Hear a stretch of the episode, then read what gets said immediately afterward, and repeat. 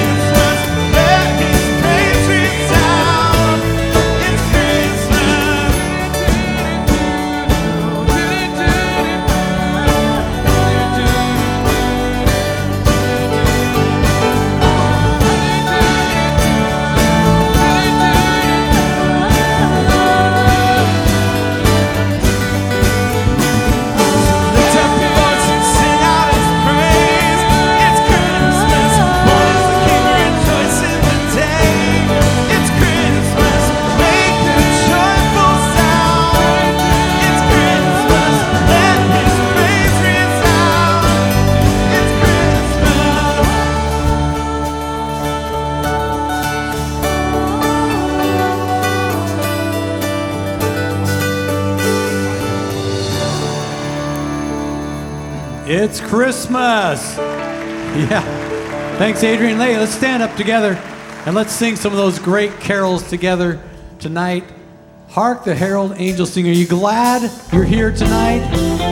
Put your hands together. Let's sing together.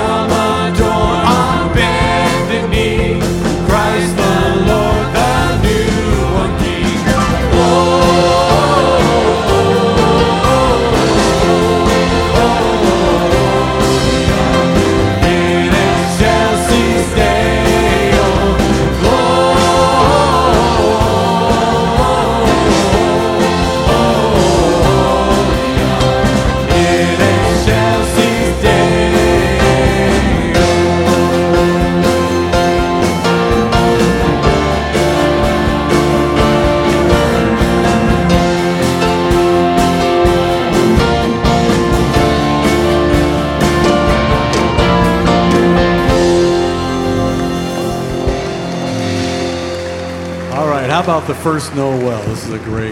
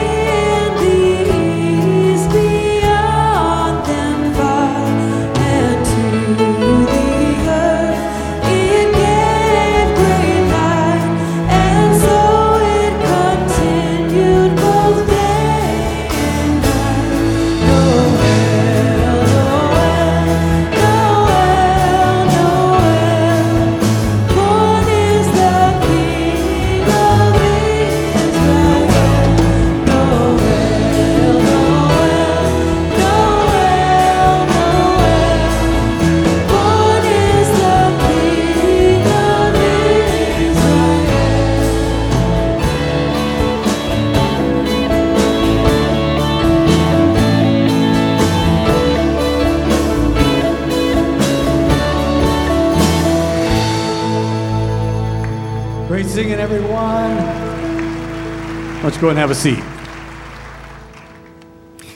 Good evening and Merry Christmas. Oh, thank you very much. My name is Mark, and uh, just as many of you are joined together with your family, I've got my family, at least my kids here, joining me tonight. You're going to be hearing them read in just a moment. That's Jack, Luke, and Anna. And behalf, on behalf of all of us, we want to welcome you here to our Christmas candlelight service. Uh, I'm thinking that for a lot of us, this is the first opportunity you've had to just sit back and relax and enjoy Christmas. In fact, probably just over the course of singing those carols, your blood pressure has dropped a, a full 10 points or something like that. And uh, we're happy about that. And we've got uh, just so many great moments to look forward to. In fact, in just about a minute's time, we're going to be receiving tonight's offering. So there you go. There goes the blood pressure right back up. But before we get all to the, before we get to all of that, a show of hands, how many of you were with us last weekend for our Christmas concert?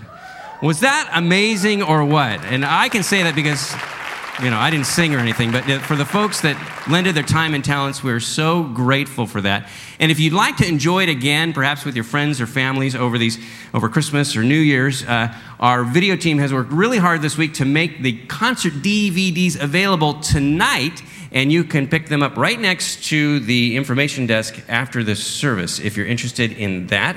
And then coming up next weekend, we are kicking off a brand new series for the new year called Just Like Jesus. Because let's face it, a lot of us have change on the brain, but you know, what's the target? How do you actually want to change? Well, what better way than to become more like Jesus? And you'll get a lot more out of this uh, series if you pick up this devotional book by best-selling author Max Lucado entitled, coincidentally, Just Like Jesus. And uh, you can get these right out at the information desk after tonight's service. Uh, $10 covers our costs, but it's still $5 less than the uh, list price. And uh, I got to say, uh, we really, really want you to have this for the study, but it's not intended to be kind of a last minute stocking stuffer because I know there's probably some of us that still have a little bit of shopping to do. Uh, we really want you to have this for the series, but if you, you know, bring a couple to your family in Bakersfield, we will run out. So, th- does that make sense? Thanks. All right. Uh, also, coming up, oh, by the way, next weekend we kick off or we resume our normal service times.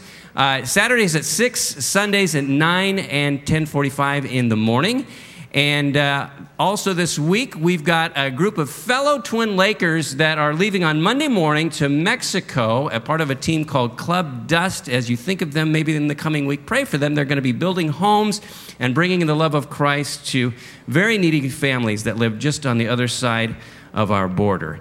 And now, as we prepare to take tonight's offering, uh, I just want to thank all of you that call Twin Lakes Church your home because your end of your giving really makes a huge difference. And so, thank you. And as we prepare to give our gifts, uh, uh, let's also offer, offer up our voices as Adrian leads us in this wonderful Christmas carol, O Come All Ye Faithful.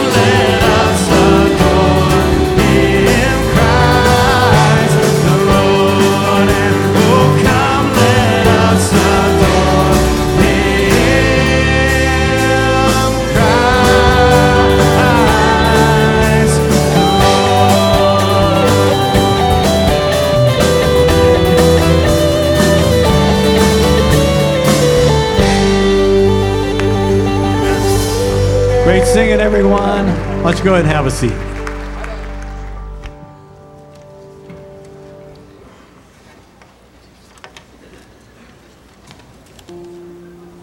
A shoot will come up from the stump of Jesse. From his roots a branch will bear fruit. The Spirit of the Lord will rest on him the Spirit of wisdom and of understanding, the Spirit of counsel and of might, the Spirit of knowledge and fear of the Lord, and he will delight in the fear of the Lord. He will not judge by what he sees with his eyes, or decide by what he hears with his ears. But with righteousness he will judge the needy, with justice he will give decisions for the poor of the earth. The wolf will live with the lamb. The leopard will lie down with the goat. The calf and the lion and the lamb together. A little child will lead them. For the earth will be filled with knowledge of the Lord as the waters cover the sea.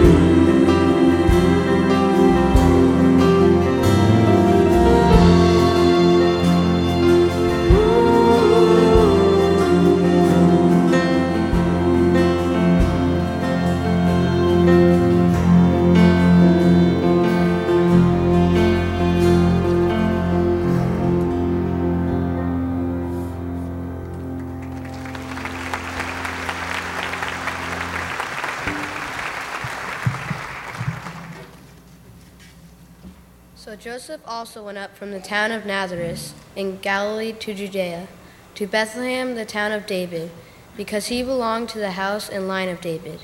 He went there to register with Mary, who was pledged to be married to him and was expecting a child. While they were there, the time came for the baby to be born, and she gave birth to her firstborn, a son. She wrapped him in cloths and placed him in a manger, because there was no guest room available for them.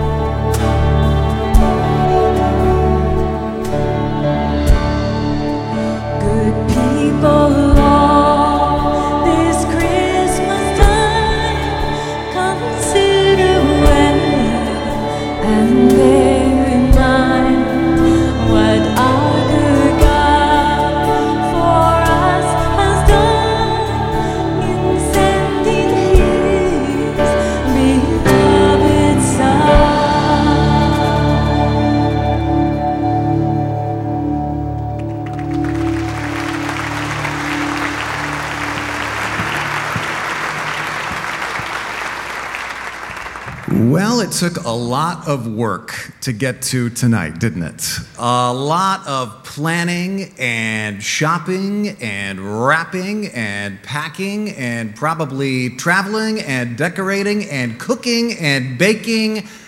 And now here you are. Christmas Eve is tomorrow. But I know that, like Mark said in the announcements, it can be tough sometimes to stop all that forward momentum during the preparations for Christmas. And when you get to church, to just stop and let Christmas wash over you. And remember to take some wonder in the joy of Christmas. So, to help you do that, to help you just kind of pause, here's a little video Christmas through a child's eyes. Watch this. yeah. What's your favorite part of Christmas? Dressing up the Christmas tree. When we get to have all the food. Getting Christmas presents. Getting out of my room, peeking the corner, and seeing where Santa Claus is. What's your least favorite part? Last year, the tree was fake and we could see right through it. My brother cries because he's scared of Santa, but I'm not. What kinds of things do you like to do in the snow? Play in the snow. I like to make snowmen, make snow angels, slide down hills, snowball fights. And then I like to skate, but it's really hard. I can't even do it. Whose birthday is on Christmas? Jesus. Jesus. Jesus is. Santa's. I mean, I mean, Jesus. And where was Jesus born? In a tent, in a stable, at a hospital, in Bethlehem, in Oklahoma. What kind of animals were there? Sheep and cows, horses, chickens, camels, pigs, elephants, bunnies and rabbits, zebras, dogs and kitties. Why do other people get presents on Jesus' birthday? Um, because they've been good. Well, they gave presents to him when he was born, and we give gifts to each other. Because Jesus was the gift from God. What do you think is Jesus' favorite part of Christmas? Just seeing people happy. See how everyone's being kind to one another. Probably the missions for all the homeless people. If you could give Jesus a present, what would you give him? A puppy dog. A snowball. A little bear, and he loves it. I'll give him one of my toys. My love. My heart. Everything I had. Why do you think Jesus came to live with us? Because he loves everybody the mostest. Because he wanted us to be good and not bad. He's God's son, and that was what God wanted him to do. And that way he could fix out all the problems that we're having. He felt like we were more important than him. I think he loves us very much. Why is Christmas so special? Jesus was born on that day. Because you share it with your friends and family. It's a day where we can spend time and we get to give presents to other people. It's about sharing. We get to praise um, Jesus. I love it. Merry Christmas, everybody. Isn't that great? I love it. You know, I love hearing kids talk about Christmas because they see it with fresh eyes. And that's how I hope we can look at tonight's scripture as we continue our Advent series here at Twin Lakes Church, which has been Fear Not the messages of the Christmas angels. In this series, we've been looking at all the angelic appearances during the Nativity story to Zechariah, to Joseph, to Mary, and tonight we'll be in Luke chapter 2, the angel's appearance to the shepherds. And I want to focus down on Luke 2, verse 11. This is sort of the heart of the angel's message to the shepherds. You could say these are the 12 words of Christmas. How many of you tonight have heard of the 12 days of Christmas? Anybody here heard of the 12 days of Christmas? Yes. Well, these are the 12 words of Christmas. In many ways, if you understand what these words mean, then you understand the whole heart of Christmas from Luke 2:11. And like I'd like us all to say these words out loud together. Let me hear you. Unto you a savior has been born. He is Christ the Lord. The 12 words of Christmas. And right now, tonight, for the next 10 minutes or so, I want to pick out just three words to look at more closely. And it's going to be kind of like opening Christmas presents because these are three words in this one verse that each contain a big surprise. And so let's unwrap these together. The first word I want to look at is the word you. Unto you is born this day in the city of David a Savior, which is Christ Lord. Unto who? Who is this addressed to? Well, a couple of verses before this, it says, And they were in the same country shepherds living out in the fields, keeping watch over their flocks at night. And so the you is shepherds. Unto you, shepherds, there is born this day. Now, what does this mean? We tend to think of shepherds as clean and cuddly and cute, sort of precious moments, shepherds, right? But in the culture at this time, shepherds were rejected. In fact, the only thing considered lower than a shepherd in this society was a leper.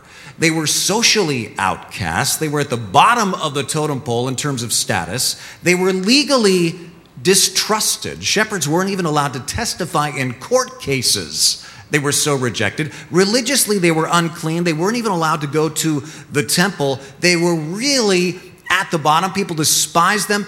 I don't even know how to translate this into our culture. I don't know what to compare it to in our day because if I name a profession, I'll offend somebody.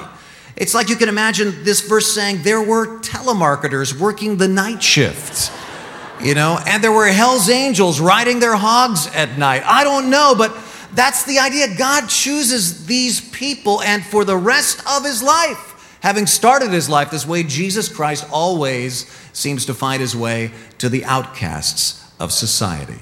The woman at the well, a woman who'd been divorced several times and was living with a guy she wasn't married to, and that's why she was drawing water from a well at high noon, the hottest time of the day, because that's when nobody else was there, no one but Jesus, who makes this social outcast the first evangelist in Christian history. Or what about Zacchaeus, the tax collector, who was viewed by his people as a traitor because he collaborated with the Romans and he hides in a tree probably because he's afraid of the crowd that hates him so much. And Jesus stops and looks at him in the eye and says, Zacchaeus, I want to have dinner tonight at your house, the guy nobody else loves. Or what about the woman caught in the act of adultery? The religious leaders are all judging her. But Jesus says, Neither do I condemn you. And he sets her free. And how about you? You've made mistakes. Maybe you've tried to hide them even from God. Maybe you feel unworthy. But the point of God coming to the shepherds is that God finds you and says, Unto you a Savior has been born, unto you. That word, taking it that personally, can change your life. It means nobody needs to think that they need to be rich enough or smart enough or strong enough or good enough, not with Jesus. Because unto you is born this day a Savior. And that's the second word I want to unwrap tonight the word Savior.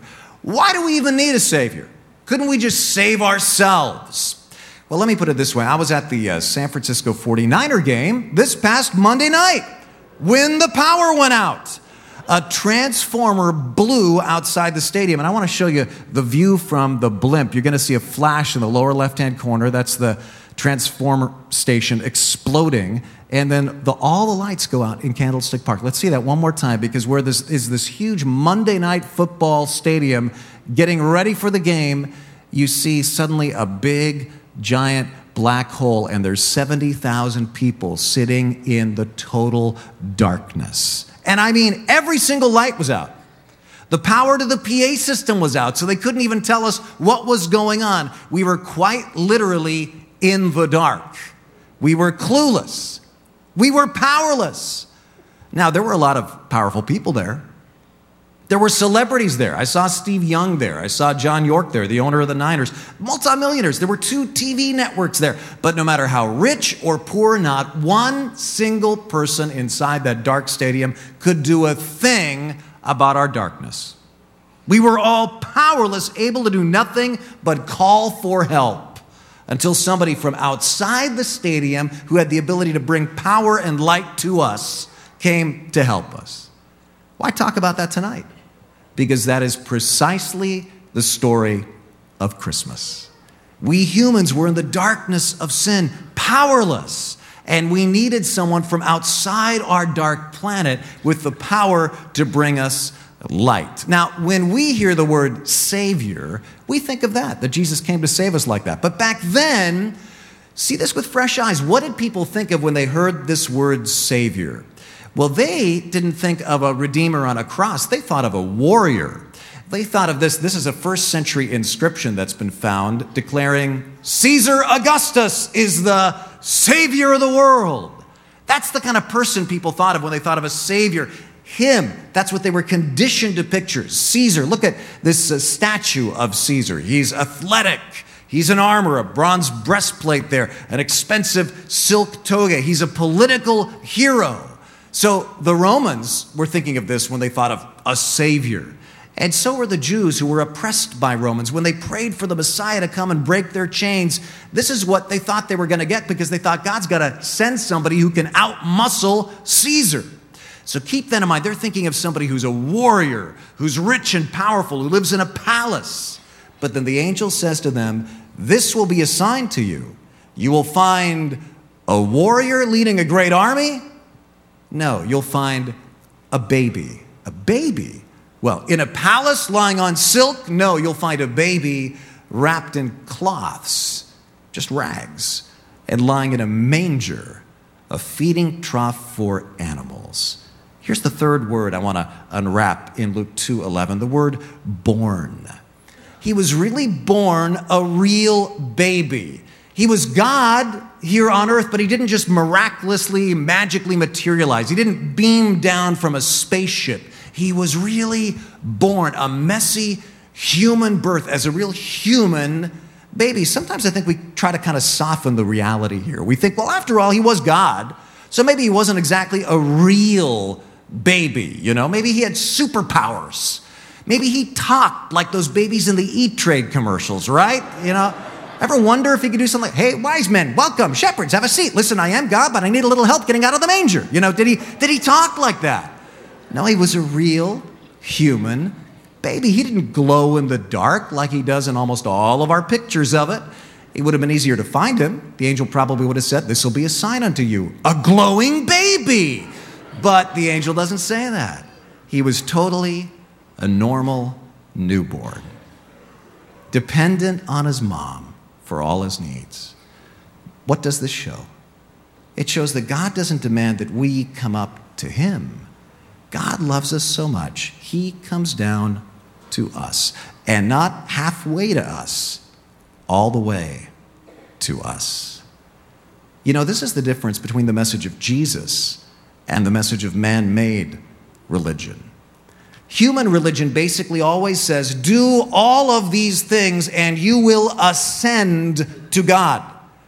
But Jesus said, I am God, come to you, to do for you what you could not do for yourselves. This is the surprise gift of Christmas, the message that God sent to the shepherds and he sends to you. Unto you is born this day in the city of David a Savior, which is Christ the Lord. Unto you.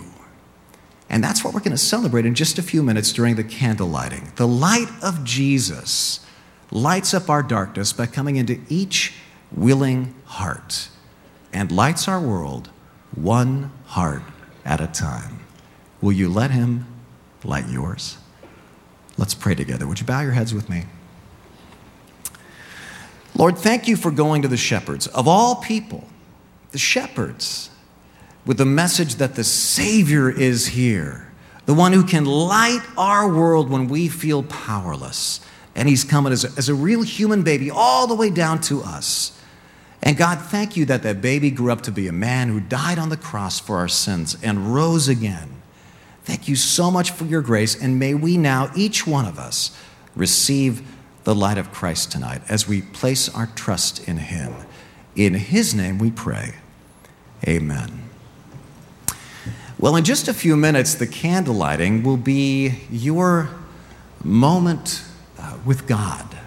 And I want to encourage you to let the light of Christ in, but to sort of set the stage, set the mood for the candle lighting. Melody and then Lisa will sing two classic songs about Christmas. And Mike Conley, a friend of ours, is going to show you on the center screen through the unusual medium of sand art just how the light of Christ pierces the darkness. Watch this.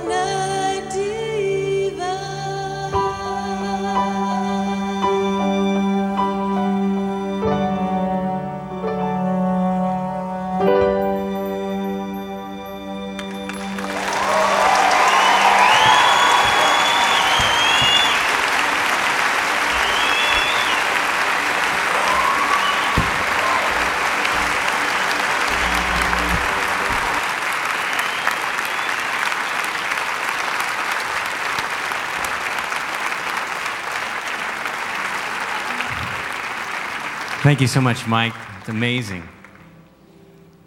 Told you we had some great moments.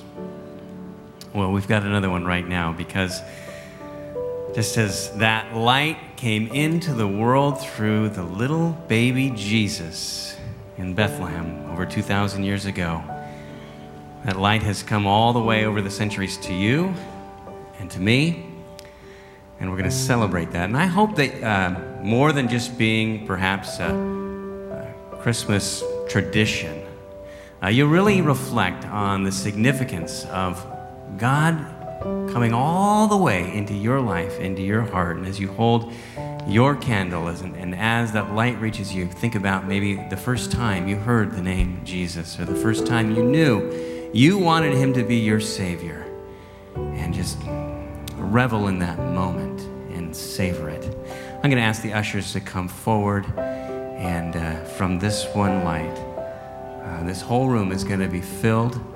And it's such a beautiful uh, time for us. And uh, parents, uh, just as a reminder, we're hoping that just the candles will get lit. So if you have little ones, um, please keep a close eye on them.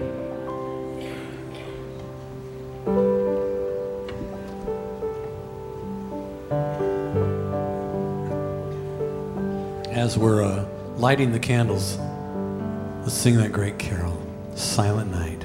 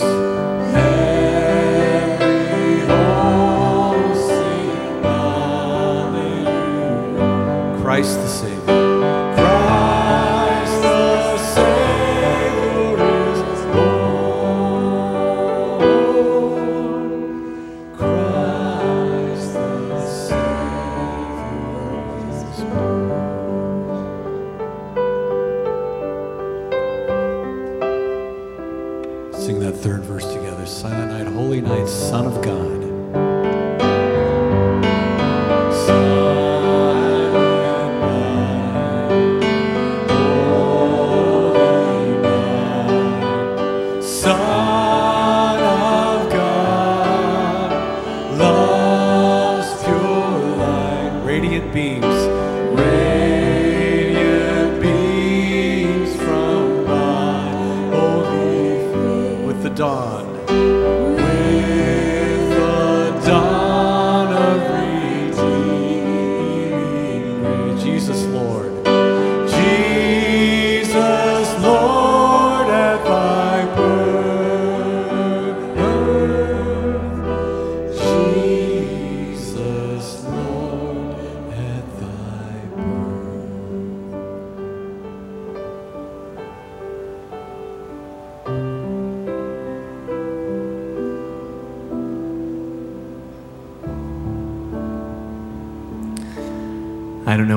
hoping for uh, this Christmas, but our hope, our prayer, uh, the reason we do what we do, is that the light of Christ would burn brightly in your heart this Christmas and burn all the more brightly in this new year. Uh, would you do me a favor? Just raise your lights up high as uh, we bring the house lights down. Too bad they didn't have these at Candlestick Park. Would have been a cool moment there, huh? May you be filled with joy and peace and hope and love this Christmas. And now let's just very carefully blow these little lights out.